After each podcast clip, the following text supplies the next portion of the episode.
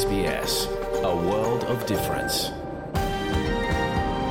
You're with SBS Portuguese, on mobile, online and on radio. Essa é a SBS em português, no telefone, online e no rádio.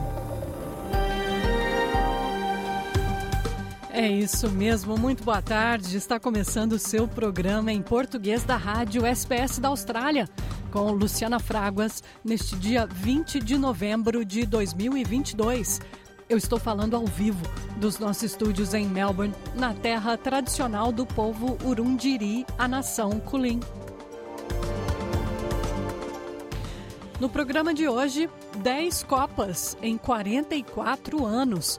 Nós conversamos com o jornalista Ricardo Setion, direto de Doha, no Catar, sobre uma das Copas do Mundo, nas palavras dele, mais distantes, difíceis e estranhas, das quais ele já fez parte. De Lisboa, Francisco Sena Santos traz a cobertura completa da visita do presidente Lula a Portugal Lula pediu para que os brasileiros em Portugal voltem ao Brasil e falou também da Copa do Mundo. Eles moram na Austrália e vão ver a Copa do Mundo em Doha. Nosso colega Fernando Vives conversou com os fãs brasileiros aqui na Austrália que conseguiram juntar dinheiro para ver uma das Copas mais caras da nossa história. Rui Viegas, de Lisboa, fala da seleção portuguesa toda a atenção voltada para o superastro do futebol mundial, Cristiano Ronaldo.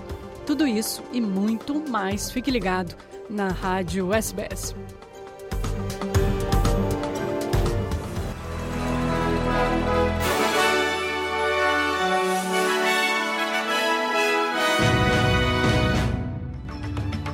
Vamos agora às notícias da Austrália e do mundo da Rádio SBS para este domingo, 20 de novembro de 2022. Na sua companhia, Luciana Fraguas. A horas da abertura da Copa do Mundo do Catar, o presidente da FIFA, Gianni Infantino, disse em uma polêmica entrevista coletiva que se sente gay.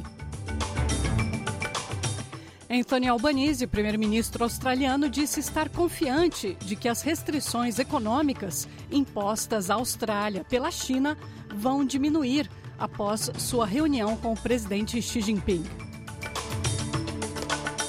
E o presidente eleito Luiz Inácio Lula da Silva, do Brasil, teve uma recepção calorosa em Sharm el-Sheikh, na Conferência da ONU sobre o Clima, e ofereceu a Amazônia como sede para a COP 2030.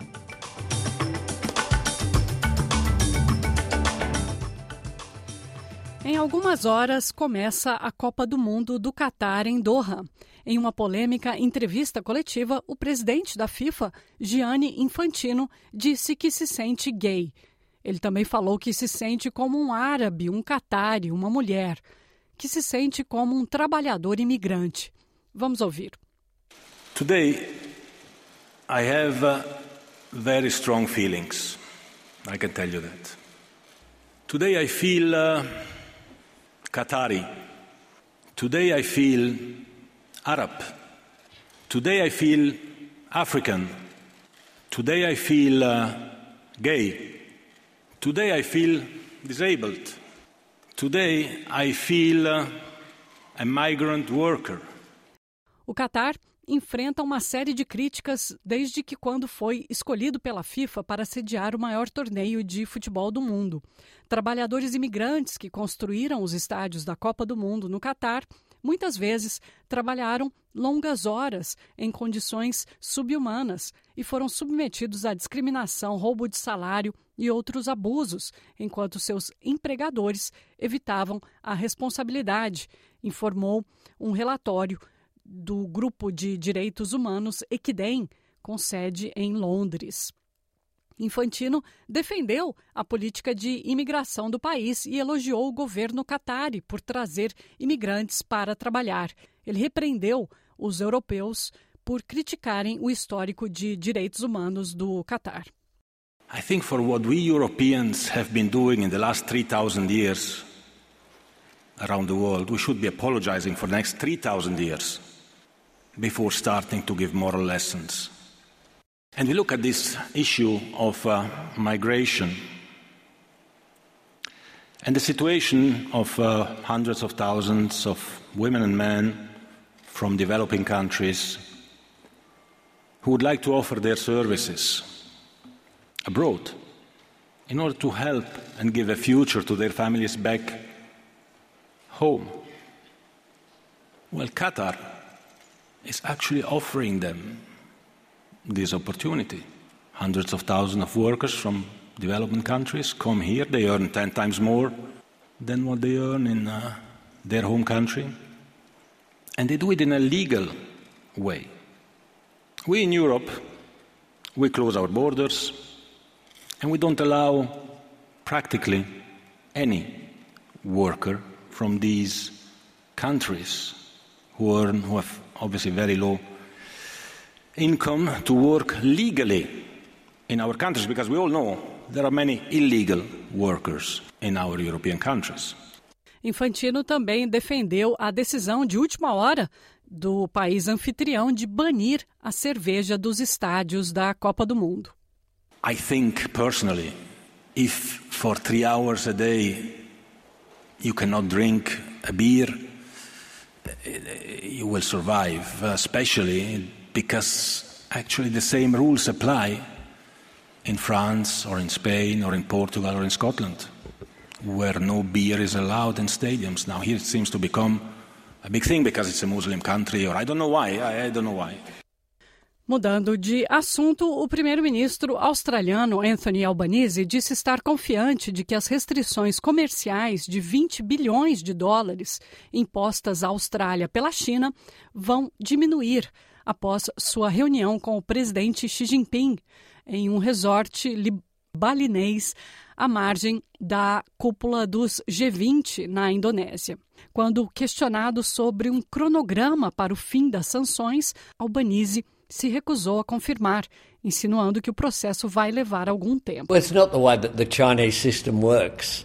Uh, the way that the system works is that uh, the uh, bureaucracy in China uh, will have seen uh, the different change in relations, the fact that there is now contact between Australia and China. Uh, those messages will go down through the system. Essa foi a primeira reunião entre o primeiro-ministro Albanese e o presidente chinês em seis anos. Na última vez, o presidente Xi se encontrou com Malcolm Turnbull na Alemanha, à margem também de uma reunião dos G20 em 2016.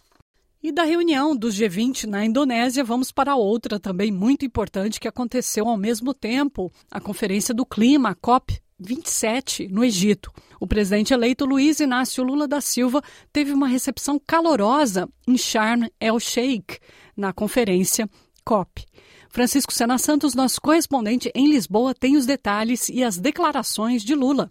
É, Luciana e ouvintes da SBS, menos de duas semanas depois de ter sido eleito, Lula foi recebido por entre muito aplauso em Sharm el-Sheikh, no Egito, na COP27, a Conferência das Nações Unidas sobre o Clima. Foi acolhido como representante de um Brasil de esperança parceiro confiável para o futuro, como foi dito pelo uh, presidente da conferência. Depois de Sharm el-Sheikh, Lula parou por dois dias em Lisboa, foi recebido ao mais alto nível do Estado português, com honras de chefe de Estado e como representante do querido povo irmão do Brasil. Lula, logo na primeira conversa com os jornalistas, ao lado do primeiro-ministro de Portugal, confirmou que o Brasil quer organizar a COP 30, a Conferência das Nações Unidas sobre o Clima de 2025, organizá-la na região amazónica. Já pedi para a ONU que o Brasil se ofereceu para fazer a COP30 em 2025 no estado amazônico, ou no estado da Amazônia, ou no estado do Pará, para as pessoas terem dimensão. Quando se fala da Amazônia, as pessoas saberem o que é. Então, eu estou muito feliz de estar aqui e orgulhoso. Orgulhoso de que o meu país retomou a sua habitual atitude democrática, conviver com o mundo. O presidente da COP27 no Egito, Sameh Shukri, encerrou o evento pedindo às nações para agirem com convicção e à altura dos problemas que se apresentam pela frente. A principal questão pendente foi a criação de um fundo internacional financeiro para ajudar as nações mais pobres, mais afetadas pela mudança climática. Shukri disse que as nações devem chegar a um acordo Uh, the issue now rests with the will of the parties. Uh, it is the parties who must rise to the occasion and uh, take upon themselves the responsibility of finding the areas of convergence and moving uh, forward. Palavras do presidente da COP27 no Egito, Sameh Shukri. A ministra do Meio Ambiente da Colômbia, Susana Muhammad, disse que criar um fundo financeiro sem estabelecer metas climáticas seria uma proposta inútil. We hope to have two things which will make this a valuable uh, COP. One, this commitment to 1.5 with clear decisions and not backing uh, back.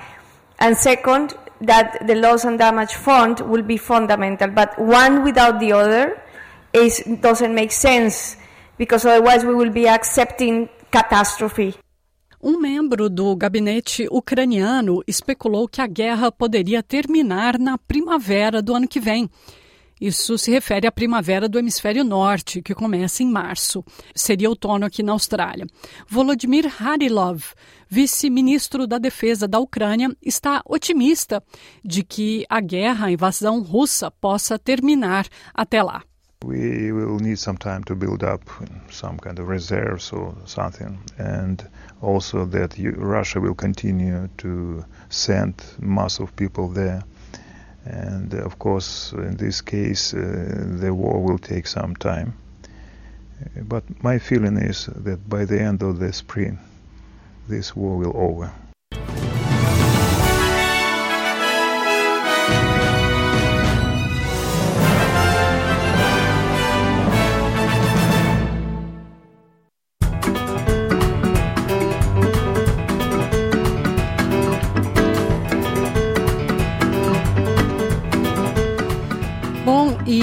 Você está ouvindo o programa da SBS em português. Nós falamos a sua língua aqui na Austrália, no Brasil, em Portugal, Timor-Leste, em todos os países da diáspora africana.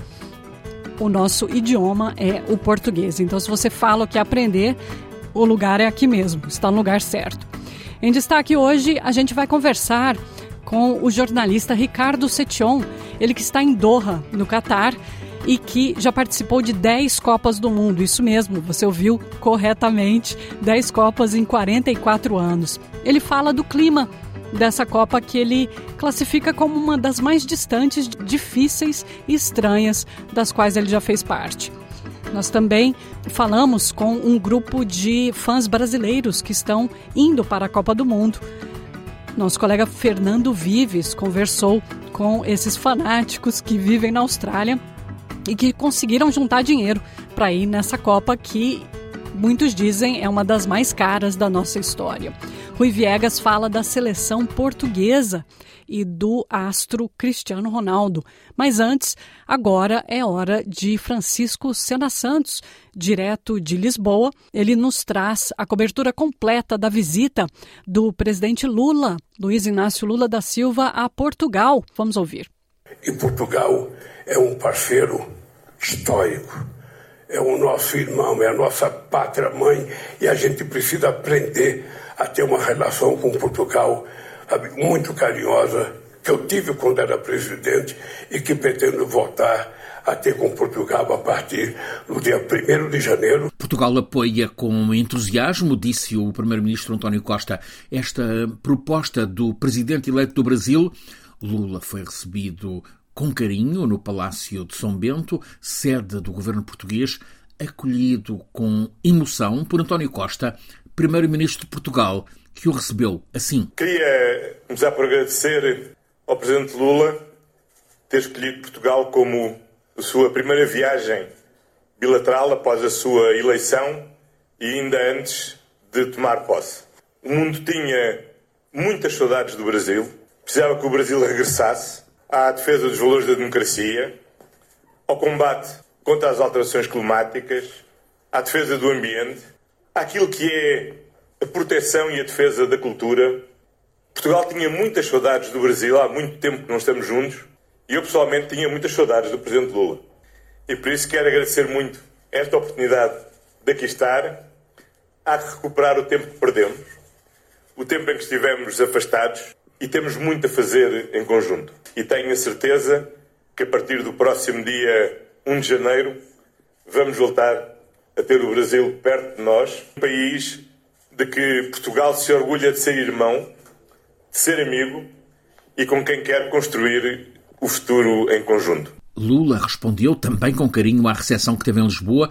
Logo após chegar, foi recebido com um forte abraço no Palácio de Belém pelo presidente Marcelo. Mais de uma hora de reunião entre os dois presidentes. De facto, houve momentos em que chegaram a ser três, porque quando Lula estava uh, a chegar, estava a sair atrasado. Filipe Nyusi, presidente de Moçambique, os três ainda conversaram por um pedaço. Depois, no Palácio de São Bento, sede do governo português, onde Lula jantou com o primeiro-ministro António Costa, ambos acompanhados pelas respectivas esposas, assumindo-se velhos amigos. Olha, primeiro, a, a minha alegria de estar em Portugal e ser recebido pelo presidente e pelo primeiro-ministro numa demonstração de que o Brasil voltou ao mundo político.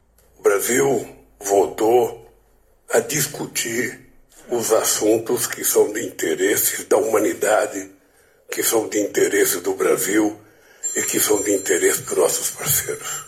Eu fiquei muito emocionado quando, no discurso na COP 27 no Egito, uh, o povo gritava: o Brasil voltou. E era muito marcante para mim porque Fazia quatro anos que o Brasil estava totalmente isolado do mundo. Não foi o mundo que isolou o Brasil. O Brasil que se isolou. O encontro foi de amizade, mas também de entendimento político. Lula e Costa convergiram sobre a importância global do Brasil, protetor da Amazónia, para a defesa do planeta, da humanidade. Nós vamos cuidar da questão climática. Nós vamos cuidar da Amazônia como um patrimônio da humanidade em qual o Brasil tem total soberania, mas nós precisamos compartilhar com o mundo a pesquisa para descobrirmos o potencial da nossa biodiversidade e que a gente possa contribuir com o mundo cuidando da mais importante floresta tropical existente no planeta Terra. Esse compromisso nós assumimos de dizer ao mundo que nós vamos proibir garimpo ilegal, que nós vamos proibir madeireiro ilegais, que nós vamos proibir as invasões de terras ilegais, que nós vamos preservar as terras indígenas e vamos preservar as áreas de preservação ambiental, que elas continuem intocáveis para que o povo possa ter certeza que o Brasil está cumprindo com a sua tarefa junto à humanidade. Lula também insistiria no encontro com jornalistas, ao lado do primeiro-ministro António Costa, na necessidade de reforma das Nações Unidas no sentido de uma efetiva governança mundial por parte da ONU. Eu estou defendendo que a ONU de hoje não pode continuar sendo a ONU de 1948 o mundo mudou, a geopolítica mudou, as pessoas mudaram, a cultura mudou e, portanto, o Conselho de Segurança da ONU precisa mudar. Precisa ter mais gente representando todos os continentes e precisa acabar com a ideia de que um país pode ter o direito de veto. O primeiro-ministro de Portugal, António Costa, reforçou o apoio ao Brasil como membro permanente do Conselho de Segurança da ONU, posição que, aliás, tem sido expressa em sucessivas reuniões da Assembleia Geral das Nações Unidas. Nós há muito tempo que não tínhamos este encontro, esta proximidade, este carinho entre os responsáveis políticos de Portugal e do, e do Brasil. Não temos tido aqui, bilateralmente, não temos tido na CPLP, não temos tido no mundo. Lula disse, e bem, hoje a ONU não pode ser o que era em 1948, por isso nós temos defendido uma reforma do Conselho de Segurança e temos dito que um dos países que deve ser membro permanente do Conselho de Segurança é um país como o Brasil. No jantar entre os dois casais, tanto António Costa como a mulher assumiram-se eh, apreciadores, amantes mesmo da música brasileira, de Tom Jubim, Vinícius de Moraes, Dorival Caymmi, Elis Regina, a Caetano, Betânia, Milton, Gilberto, uh, Zé Cabaleira, todos falaram de Gal Costa e, claro está, de Chico Buarque de Holanda, distinguido em 2019 com o maior prémio de artes no mundo lusófono, o prémio Camões, que é assinado pelos presidentes de Portugal e do Brasil.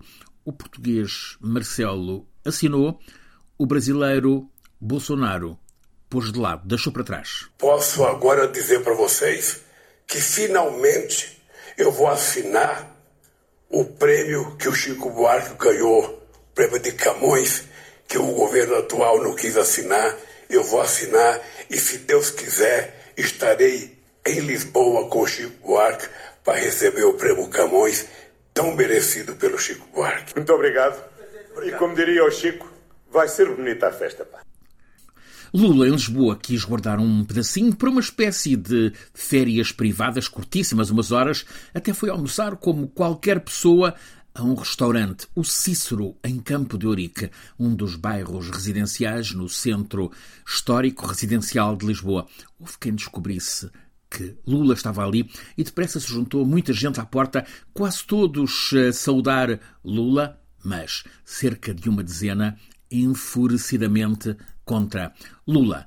Haveria de comentar saudades de quando adversário não significava ser inimigo, até podiam tomar um chopinho juntos. Era tão bom quando a gente fazia a campanha política no Brasil e a gente terminava os atos públicos, encontrava com os adversários e tomava até uma cerveja junto. A gente não se tratava como inimigos, a gente se tratava como adversários. Lula seguiu para um encontro com a comunidade brasileira no campus universitário de Lisboa. Reconheceu que Lisboa é a cidade fora do Brasil com mais brasileiros. Deixou um incitamento aos brasileiros que estão fora pelo mundo que pensem em regressar. Eu espero que logo, logo o Brasil esteja pronto para receber de braços abertos cada uma de vocês e cada um de vocês. Um beijo no coração e obrigado por tudo que vocês fizeram por mim. Portugal me acolheu, a minha família, a mim, mas eu sou brasileira e eu queria poder voltar. A presença do Lula é revigorante. O Lula é uma pessoa maravilhosa que vai reconstruir o Brasil. Aliás, vai construir o Brasil novamente. Foi lindo, foi magnífico. Ele falou tudo que a gente queria ouvir. Ao lado do primeiro-ministro de Portugal, Lula foi gentil. Se não for o Brasil a levantar a Copa de Campeão do Mundo no Catar, então que seja Portugal. Mas Lula confia que este é mesmo o ano do Brasil. Dizer a vocês que depois de 20 anos chegou outra vez a vez do Brasil voltar a ser campeão do mundo.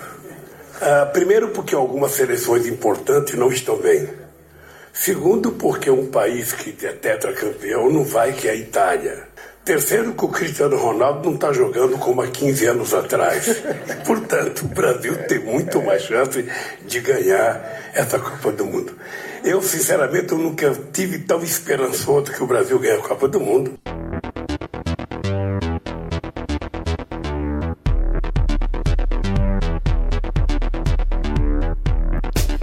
Bom, e agora é hora de esporte, Copa do Mundo. Inclusive, os próximos programas também vai ser sempre hora da Copa. A gente começa com Fernando Vives, que conversou com um grupo de fãs brasileiros aqui na Austrália que conseguiram juntar dinheiro para ir ver a Copa do Catar. Com a crise econômica, o planeta ainda saindo da pandemia, uma guerra lá fora, o câmbio desvalorizado e a inflação no mundo todo judiando a qualidade de vida, assistir a uma Copa do Mundo ao vivo no local virou ainda mais um sonho distante para a esmagadora maioria dos brasileiros.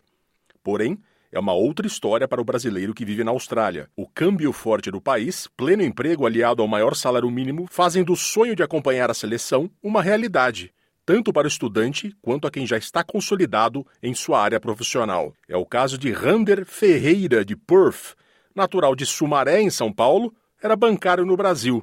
Ao vir para a Austrália para aprimorar seu inglês, pegou o gosto em cortar cabelo. Foi estudar, abrir seu salão em Perth e conseguiu muitos clientes. Foi ali que as portas para a Copa do Mundo se abriram. É ele quem conta. Foi um, um acontecimento engraçado. Por eu ser barbeiro, eu tenho muitos clientes e eu passo conversando com clientes o dia todo. E através de uma conversa com um certo cliente, comentei com ele que eu estava querendo ir para a Copa. Isso é um, uma vontade que eu tenho e eu nunca tive uma oportunidade, que eu queria aplicar para alguns jogos tal.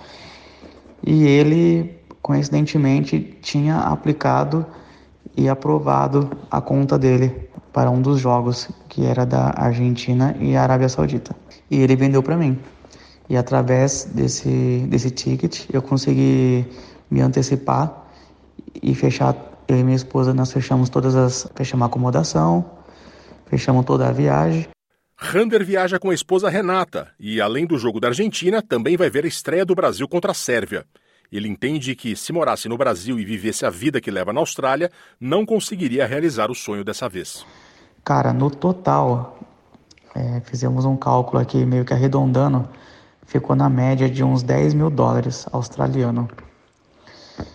10 mil dólares australianos no Brasil vai estar na média de uns 35 mil reais, mais ou menos. Mas eu acho que no Brasil ainda fica um pouco mais caro, porque eu acho que a viagem do Brasil para o Qatar é mais caro. Eu, sinceramente, como barbeiro no Brasil, eu não conseguiria fazer essa viagem, por ser um preço muito alto e também porque eu acho que o salário no Brasil não acompanha muito os gastos, né? Aqui, falando 10 mil dólares, não é tanto para quem trabalha aqui e ganha em Australian Dollar, né? Em dólar australiano. E, sinceramente, eu, é a minha realidade se fosse no Brasil. Eu não conseguiria ter esse dinheiro para a Copa do Mundo. Vitor Domingues é estudante em Perth. Na Austrália há três anos, trabalhava com marketing no Rio de Janeiro. Hoje estuda business e trabalha numa loja de aluguel de carros. É a primeira Copa do Mundo na qual ele viaja para ver e decidiu ir há apenas cinco meses foi pagando aos poucos e vai assistir a 14 jogos no Catar. Para ele, ir ao Mundial é uma oportunidade que viver na Austrália lhe abriu. Se eu tivesse no Brasil, pelo menos antes de eu sair, a minha realidade eu não conseguiria organizar uma Copa do Mundo assim, assistir tantos jogos em tão pouco tempo. Essa é uma oportunidade que a Austrália te dá, que é muito boa, né, cara? O, o seu poder de compra, salário mínimo aqui, tipo, se você se esforçar, se organizar. Eu, sendo estudante, estou conseguindo fazer essas coisas. No Brasil, com certeza, eu não conseguiria. Se Rander e Vitor vão pela primeira vez, o que não falta na Austrália é brasileiro veterano em Copa do Mundo.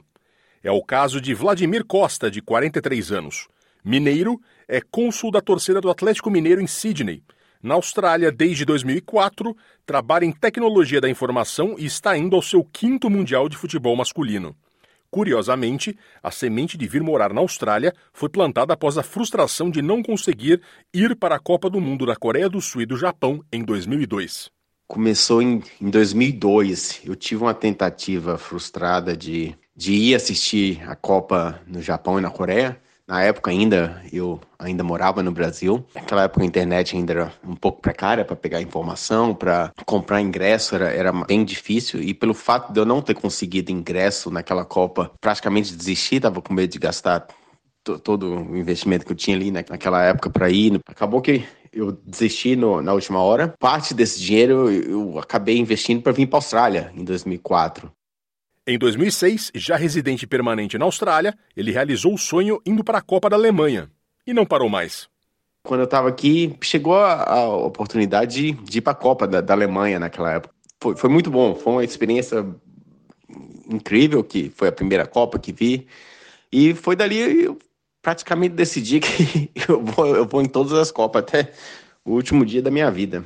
Quatro anos depois, foi a Copa da África, também foi fantástico pelo fato de, ser um país grande e eu tive a oportunidade da gente alugar um motorhome e viajamos pelo, pelo país no motorhome. Depois passou quatro anos, fomos para o Brasil. e eu levei toda a minha família lá e foi incrível ter, porque o Brasil é um país de futebol, né? Então foi incrível presenciar a festa lá e viver a Copa lá. Depois disso, foi a Copa da Rússia, também foi um país gigantesco e, e, foi muito bom também, fiz muitos amigos, consegui assistir a maioria dos jogos lá do Brasil. E agora eu tô indo pro Catar, e minha quinta Copa, e eu acho que vai ser uma experiência incrível também, pelo fato de ser a primeira vez ser num país árabe. Na trupiose brasileira de Copa do Mundo de Vladimir está o carioca José Márcio Santos. Na Austrália desde 2002, é dono de uma empresa de eventos em Sydney. O Catar será seu quarto mundial. Eu tenho um amigo que me incentivou muito, né? Que ele foi num, umas copas e sempre falava, vamos, cara, você vai se amarrar. E eu ficava vendo aquelas fotos e ficava assim alucinado, né? E graças a Deus eu realizei esse sonho e meio que viciei. Cada Copa que a gente vai, a gente conhece muitas pessoas, né? Que estão também no mesmo esquema. Você acaba combinando, né? Que na próxima, na próxima, cada vez é uma emoção diferente, cara. É muito legal participar desse evento, principalmente na primeira fase dos grupos, onde você vê todos os times, né? Todo mundo tá jogando e depois, quando passa das oitavas, vai diminuindo o número de torcedores também, de acordo com que se os times vão perdendo e tal, vai diminuindo a capacidade das pessoas também lá. É mágico, cara, é muito mágico participar da Copa, você pode ter certeza. Recomendo a qualquer pessoa, amante do futebol ou não amante, aí. Hoje mesmo, tô falando aqui com você, eu tô embarcando hoje. Eu tô super assim animado, super feliz em poder fazer parte. Mais uma vez, graças a Deus. Rui Ferrari vive na Austrália desde 2005 Natural de Vila Velha, no Espírito Santo, é controlador de tráfego de trens em Sydney.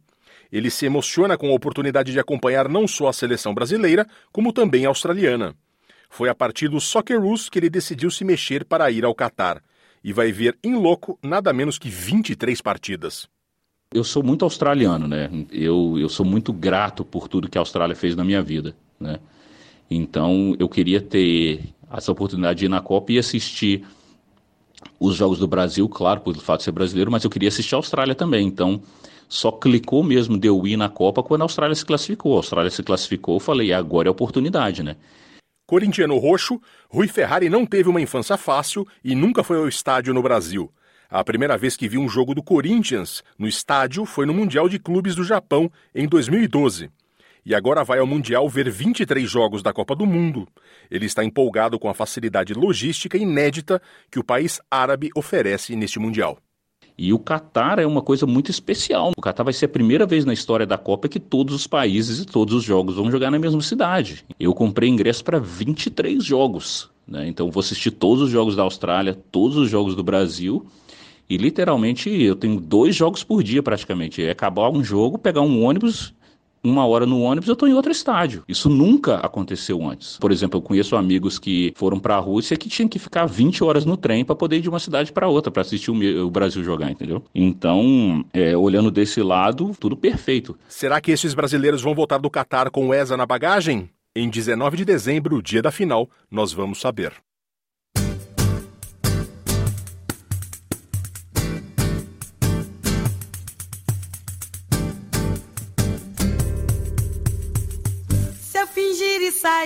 Por aí na noitada, me acabando de rir. Se eu disser que não digo e não ligo que fico, só vou aprontar. É que eu sango direitinho, assim bem miudinho, cê não sabe acompanhar. Vou arrancar sua saia e pôr no meu cabide só pra pendurar. Vai encarar. Se eu sumir dos lugares, dos bares, esquinas e ninguém me encontrar. E se me virem sambando até de madrugada e você for até lá. É que eu sambo direitinho, assim bem miudinho, cê não sabe acompanhar. Vou arrancar tua blusa e pôr no meu cabide só pra pendurar. Quero ver você tem atitude, se vai encarar. Chega de fazer fumaça, de contar vantagem. Quero ver chegar junto pra me juntar. É. Me fazer sentir mais viva, me apertar o corpo e a alma, me fazendo suar. Quero beijos sem tréguas, quero sete mil léguas sem descansar. Quero ver se você tem atitude, se vai me encarar.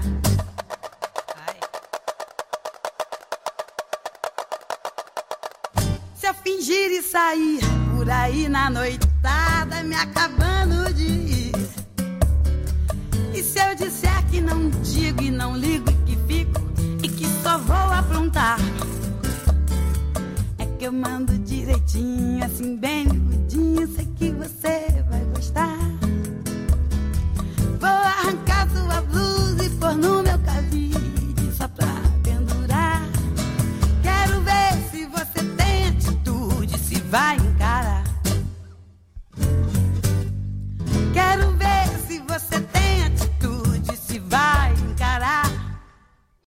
É isso mesmo, Martinalha, cantando aí um clássico da música brasileira, Cabide. Não perca um segundo da Copa do Mundo da FIFA 2022. Assista a todos os jogos ao vivo e grátis na SBS e On Demand. Faça o download do aplicativo SBS On Demand para assistir a Copa do Mundo do Catar onde quiser e na hora que quiser, ao vivo e grátis. Também pode ouvir a Copa pela rádio digital na sbs.com.au/rádio ou faça o download do aplicativo SBS Radio. Nesse aplicativo você vai achar nos jogos do Brasil e de Portugal narração em português. Português do Brasil pela Rádio Bandeirantes e português de Portugal pela Rádio RTP. Nos jogos ao vivo Brasil e Portugal. A gente vai agora com Rui Viegas, que vai nos trazer as últimas informações da seleção de Portugal. Olá, viva. Boa tarde, Luciana. Boa tarde a todos. E a seleção portuguesa está no Qatar para o Campeonato do Mundo. A equipa das esquinas estreia-se na próxima quinta-feira, defrontando a seleção ganesa. Seguem-se Uruguai e Coreia do Sul na fase de grupos deste torneio FIFA. A equipa portuguesa está instalada a 30 quilómetros da capital Doha, onde trabalha antes desse desafio frente ao conjunto africano. A chefiar a comitiva o presidente da Federação Portuguesa de Futebol, Fernando Gomes, e já vamos falar de Cristiano Ronaldo, envolto em polémica depois da entrevista que deu em Inglaterra. Mas Fernando Gomes, o líder federativo, já disse que espera regressar a Portugal apenas no dia 19 de dezembro, ou seja, o dia seguinte ao jogo da final. Que tínhamos a capacidade de explanar todo uh, o talento e todo o conhecimento e, e, a própria qualidade que os futebolistas portugueses têm. Cada, cada um tem a sua fé e a sua forma de, de pensar. Sinceramente, uh, acredito muito que vamos realizar um excelente campeonato do mundo indo o mais longe possível e, obviamente, desejando que uh, regresse só no dia 19 de dezembro. Também o secretário de Estado do Desporto em Portugal, João Paulo Correia, confia que a seleção lusa vai fazer um grande campeonato do mundo de 2022. Todos sonhamos com o título mundial, o sonho com o título mundial, eh, embora que eh, a luta e a defesa eh, pelos direitos humanos, pelos direitos, liberdades e garantias tem que estar sempre presente, eh, não podemos também eh, perder o foco naquilo que é a participação da nossa seleção nacional. O governante português, numa altura em que os direitos eh, humanos eh, no Catar estão também em cima da mesa de discussão. A seleção portuguesa, que nestes dias, eh, para além da participação no Campeonato do Mundo, tem ainda um outro tema a atravessá-la, ou seja, Ronaldo. O Manchester United deve rescindir com o craque português e processar CR7 após a entrevista dada ao jornalista Piers Morgan e ao Sun. Segundo alguma imprensa inglesa, os Red Devils já falaram com os seus advogados para tratarem do processo de rescisão de contrato de Ronaldo e ainda de um pedido de indenização ao capitão da equipa portuguesa por suposta quebra do vínculo.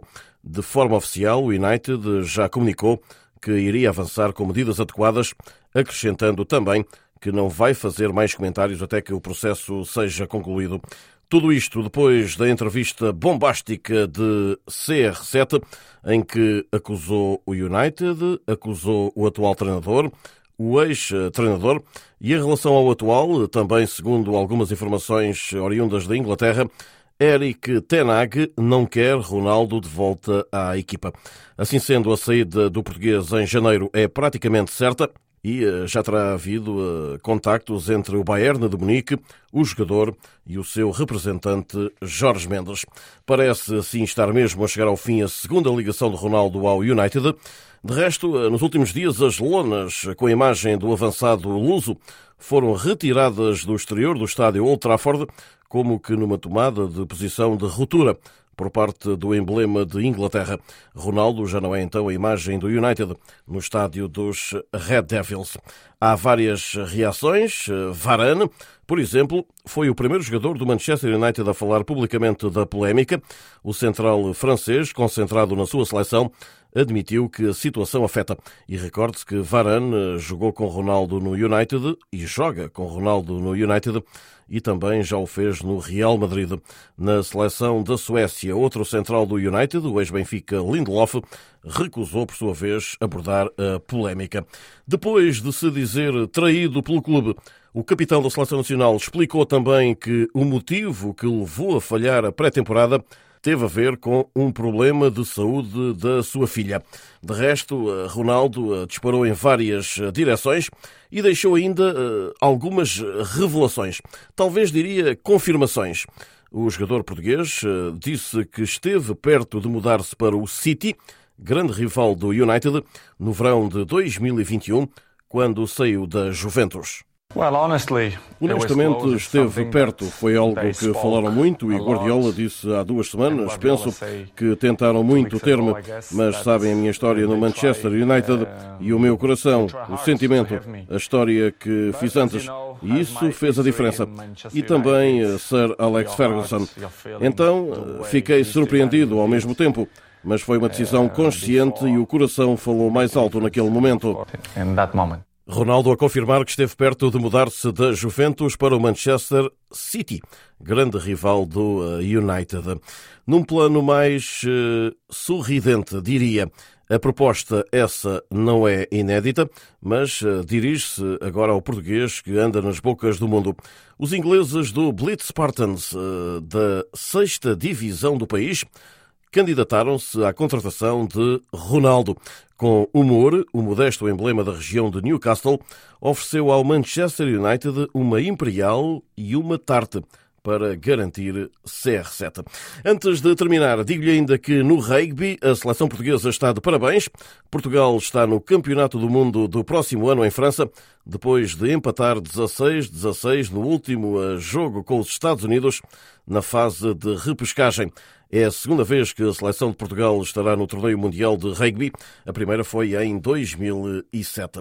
Saímos então, por hoje, não sem antes deixar um forte abraço para todos e a promessa de que nos próximos dias vamos eh, também olhar e muito ao eh, Mundial de Futebol em eh, português. Por agora e por aqui é tudo. Para todos, um abraço de Lisboa, Rui Viegas, para a Rádio SPS.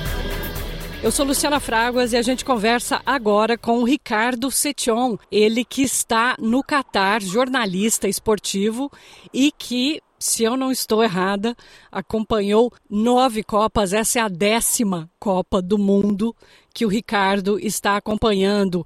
Muito bom dia, Ricardo. É isso mesmo? Tudo bem, eu vou dizer para você. É, é, é, mal educado perguntar para uma mulher quantos anos ela tem. E eu olhando quantas Copas eu fiz, eu estou começando a achar que não é legal perguntar quantas Copas, porque eu fiz muitas Copas. Se você fizer as contas, eu estou na décima Copa, significa que eu vou cumprir 40 anos de Copa do Mundo.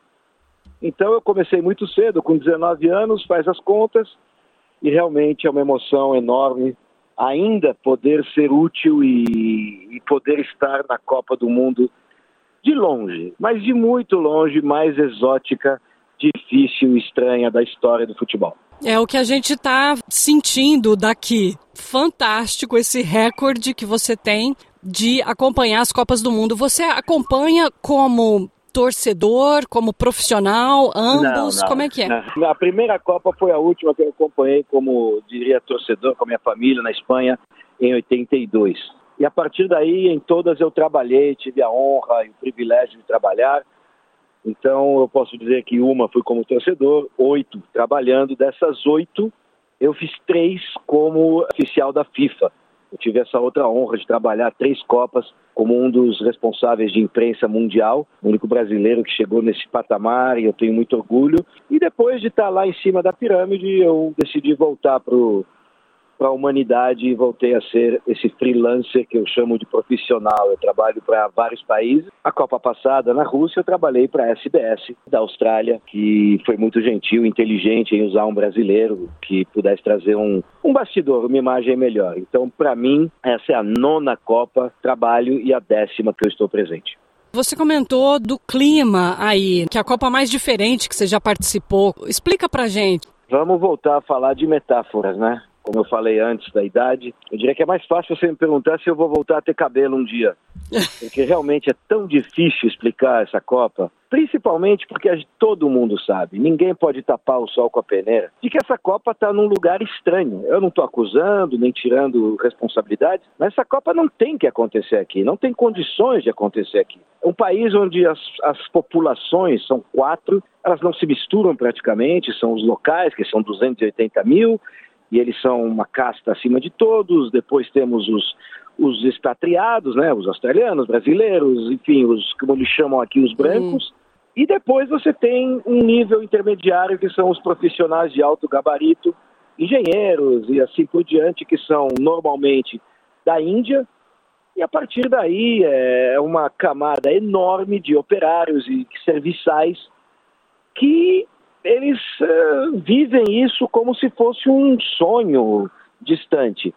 Isso não é legal. Eu sei que no Brasil nós tivemos a Copa onde as pessoas de menos renda ficaram de fora do estádio, isso foi dramático, somente quem tinha poder aquisitivo pôde ir ao estádio. Mas aqui essas pessoas até conseguiram um ou dois ingressos uh, através de uma venda que a entidade maior do futebol fez para locais, mas assim, as ruas são, estão silenciosas. Se não for um bando de torcedores da Tunísia com o tambor fazendo um pouco de barulho numa esquina, se não foram os brasileiros irritando os argentinos, não tem mais nada.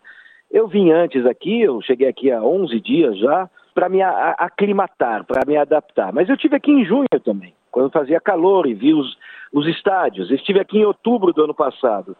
E realmente é uma coisa assim impressionante. Eles deixaram tudo, tudo não, 85% um brinco, tudo muito bem feito, mas o dinheiro não, não compra o entusiasmo, o dinheiro não compra a espontaneidade. E isso é uma coisa que é visível aqui. Eu faço essa metáfora com o que acontece com a cerveja.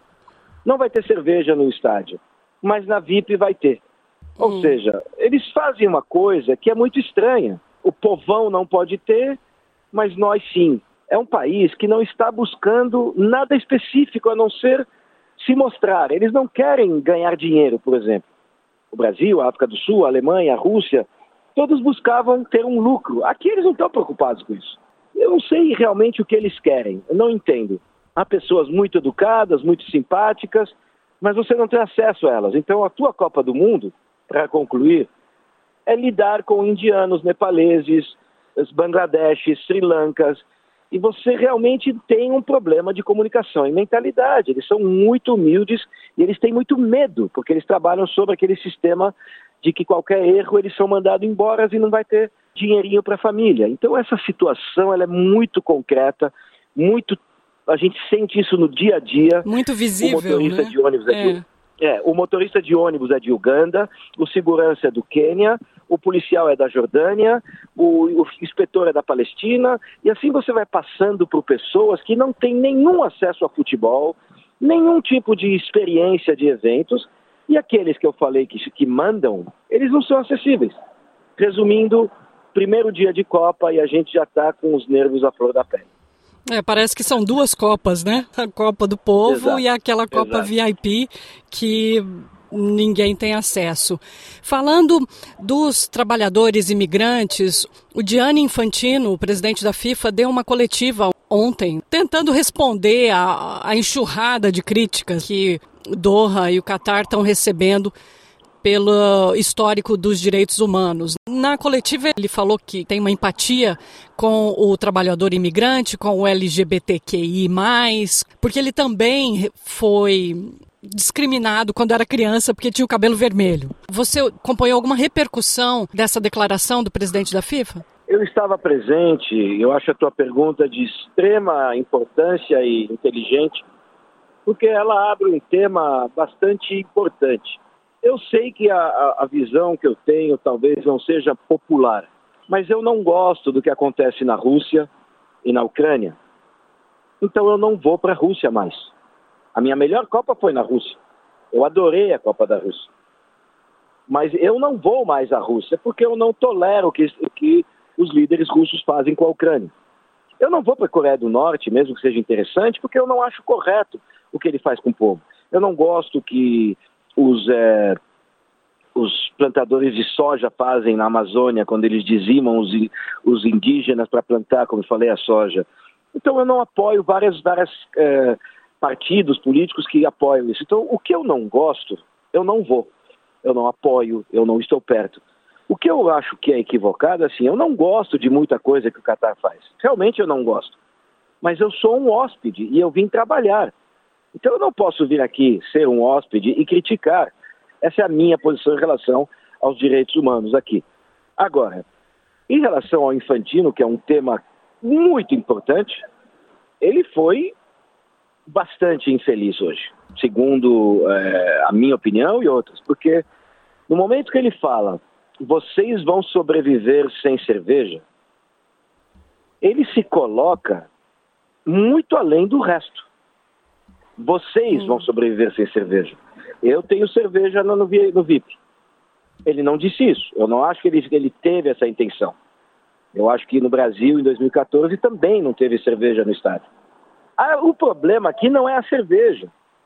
E não são os direitos humanos. O problema aqui é que você disse que iria melhorar e os funcionários operários estão no sol às 7, 8, 10, hum. 11 da manhã sofrendo. Isso é visível. E tomam água quente. Doha é no meio do deserto, é uma cidade criada no deserto. É. Apesar de ser inverno, Exato. Tá calor aí. Olha, durante o dia você realmente tem um problema para caminhar.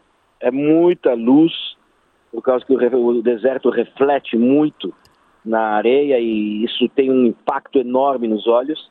Claro que a gente está num centro urbano que mais que tudo é tudo feito de vidro, então mais impacto. O calor durante o dia vai de 33 a 38 graus. Agora eu estou sentado do lado de fora, está agradável, está 23, 24 e é por isso que tudo aqui acontece à noite. Você sai depois das sete da noite e a cidade e o, o calçadão à beira-mar está cheio. Mas é curioso, porque está cheio de quem? De 1% de torcedores internacionais e 99% de bangladeshes, nepaleses, sri lankans e assim por diante, porque para eles é um momento de um pouco de paz, um pouco de tranquilidade. Então eu acho que nós temos uma situação muito complicada e como eu dizia, o grande problema não é a cerveja, não são os direitos humanos.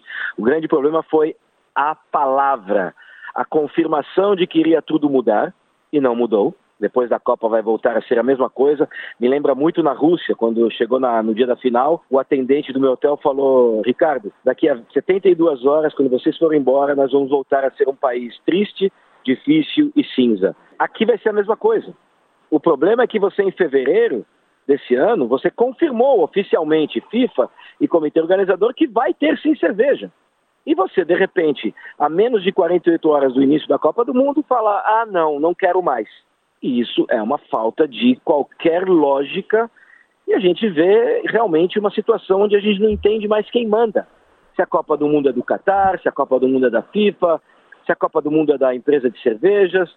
Eu acabo de ouvir que a empresa de cervejas, que eu ontem falei no Brasil, na rádio, que tem mais de 3 milhões de unidades dessa cerveja aqui no aeroporto, na alfândega, porque não vai vender. O único lugar que você pode comprar cerveja é numa FanFest a 32 dólares americanos o litro.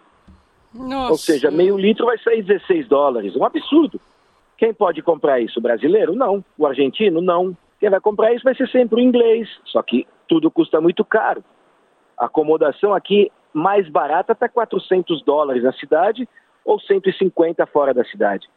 não há Copa do Mundo nos moldes que nós temos no Ocidente e nós temos que trabalhar com isso, porque realmente uh, existe o lado bom, porque esses cidadãos que eu falei são extremamente gentis, dóceis e amáveis. A imprensa mundial está reportando sobre os torcedores falsos ou os torcedores pagos. Isso realmente aconteceu na chegada dos times, principalmente da seleção brasileira? De novo, excelente pergunta e ela se divide em dois. A hum. resposta.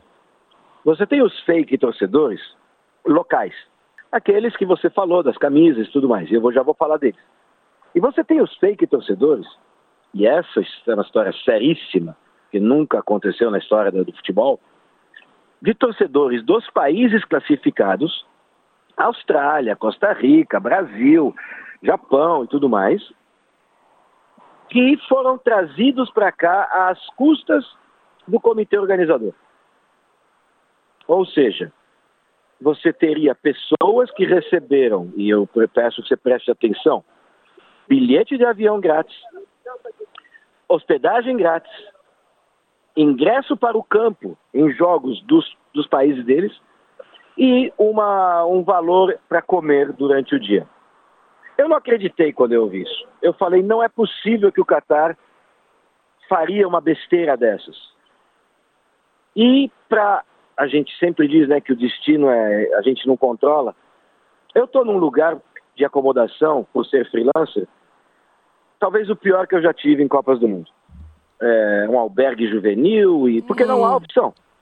Hum. E como eu cheguei antes, tinha pouca gente, e tinha um rapaz do Canadá, que obviamente veio falar comigo, porque brasileiro sempre é uma atração no, no, no futebol.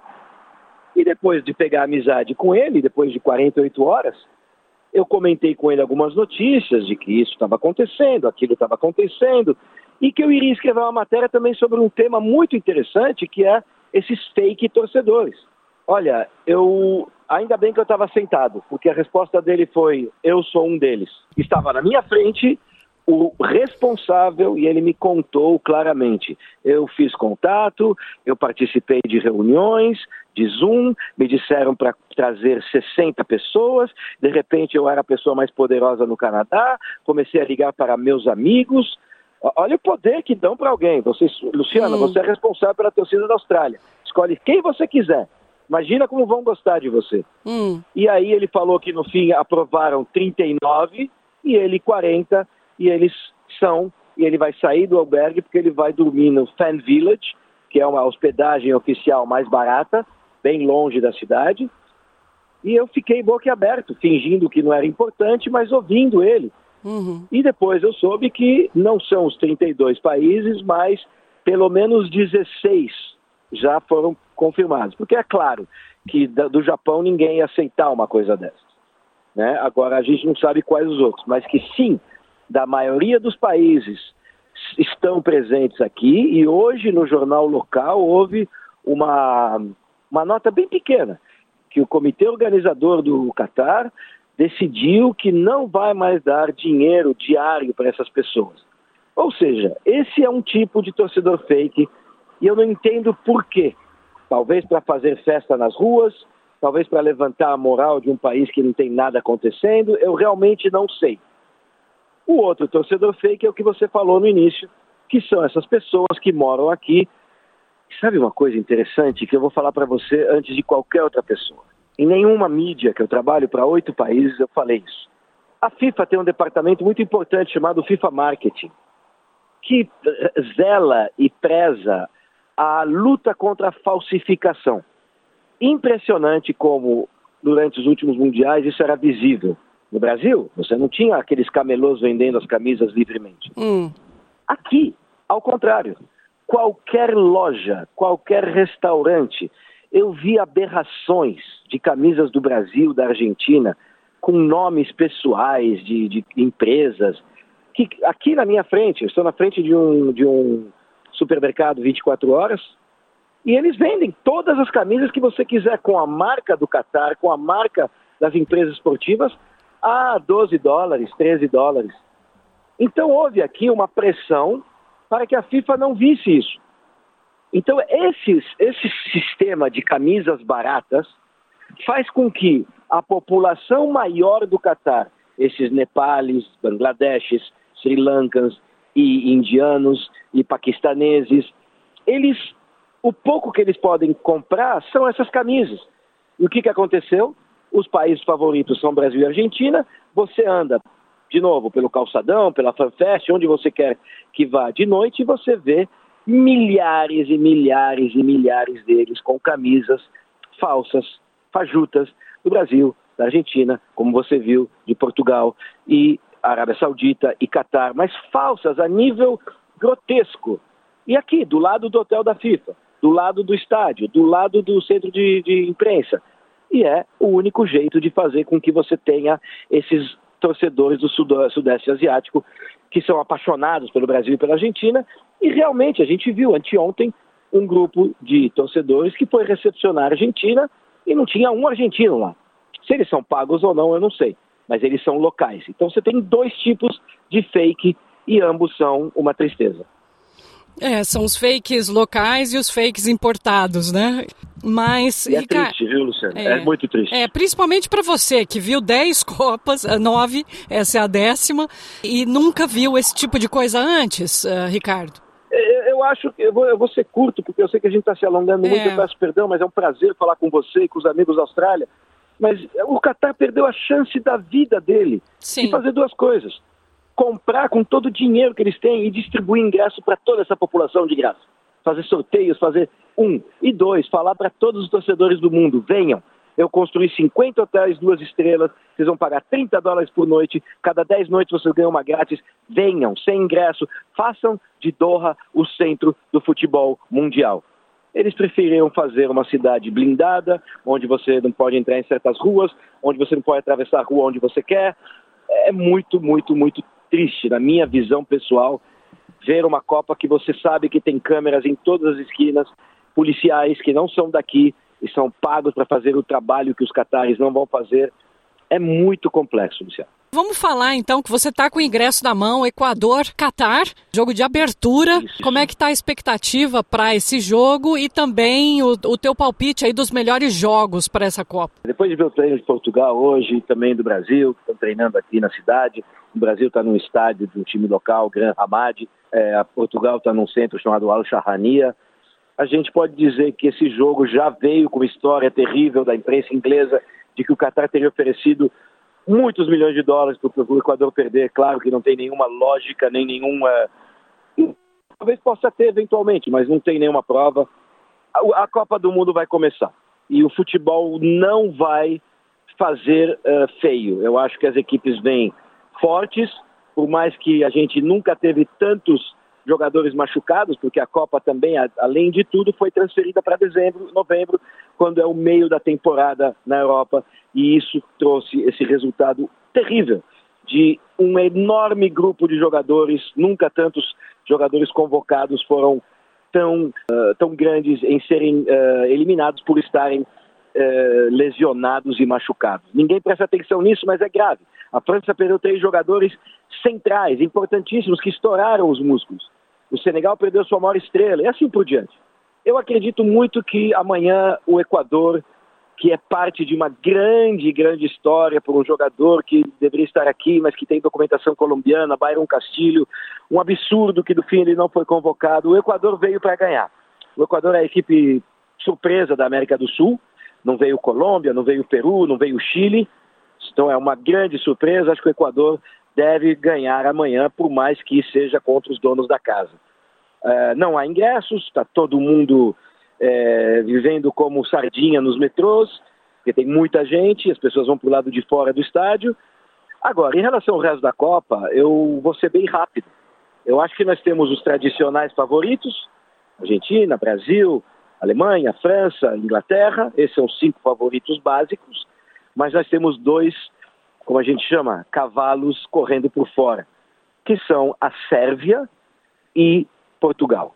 Duas seleções que não estão prestando atenção neles e que são seleções fortíssimas. Portugal tem seu melhor time dos últimos 70 anos, segundo a própria imprensa portuguesa. Tem um Cristiano Ronaldo raivoso, preocupado com o futuro, a ponto dele ter dito que se ele ganhar a Copa do Mundo, ele deixa o futebol no dia seguinte. Se ele não ganhar, ele vai ter que encontrar um clube Então eles estão aqui realmente bem representados e a Sérvia é um time que as pessoas talvez não saibam muito, não é famoso, mas é uma máquina de fazer gols e o Brasil tem que tomar muito cuidado. Acho que no grupo do Brasil vai dar Brasil e Sérvia, mas muito cuidado com a Sérvia, porque é um time fortíssimo, inteligente, bem treinado e vai dar muita dor de cabeça. Então essa Copa vai ser interessante porque o futebol não será a única régua, né, a única métrica. Nós teremos aqui o calor, o cansaço, a pressão psicológica e, sobretudo, tempestades de areia do deserto, só para complicar um pouco mais. Perfeito, então, Ricardo. Muito obrigada por ter nos dedicado esse tempo aí. Eu sei que já é de madrugada em Doha. Muito obrigada pelo retrato. Você realmente nos levou aí para Doha por alguns momentos e eu te agradeço muito e vamos torcer aí para Portugal e Brasil.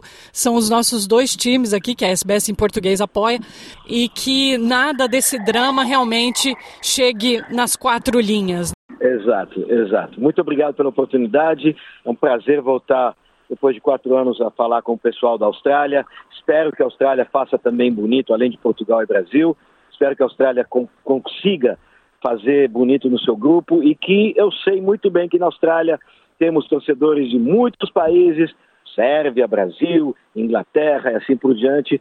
Eu acho que será um grande, grande momento se a gente puder conversar, trazer essa emoção para vocês.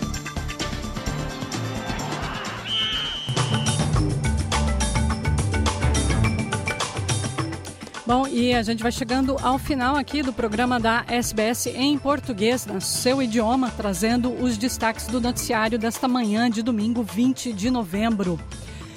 Anthony Albanese disse estar confiante de que as restrições econômicas impostas à Austrália pela China vão diminuir. E o presidente eleito Luiz Inácio Lula da Silva teve uma recepção calorosa tanto no Egito como em Lisboa, onde se encontrou com o presidente Marcelo e o primeiro-ministro Antônio Costa.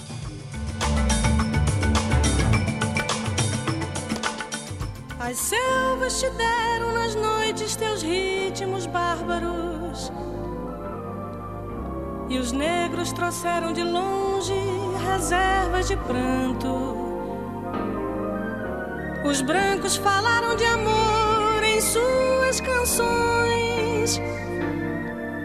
E dessa mistura de vozes nasceu o teu canto.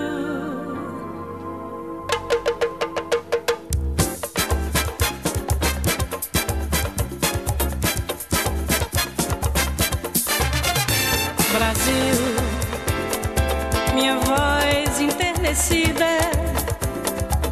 já adorou os teus brasões na expressão mais comovida mais ardentes canções. Também na beleza desse céu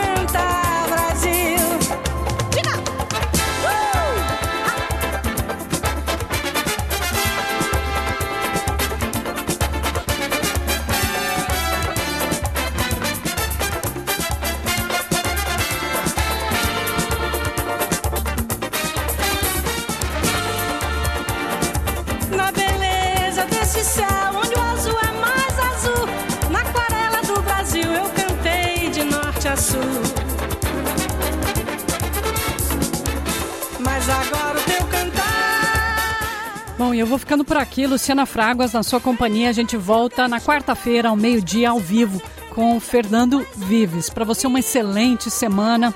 Vamos que vamos, muita paz, porque o resto a gente corre atrás.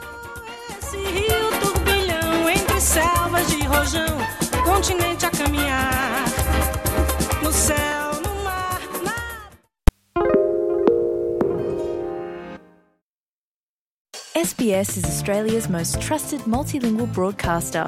Our listeners are loyal, highly engaged, and have supported countless local businesses. We offer advertising packages for businesses of all sizes. Our experienced sales team will guide you through the process of owning a great campaign.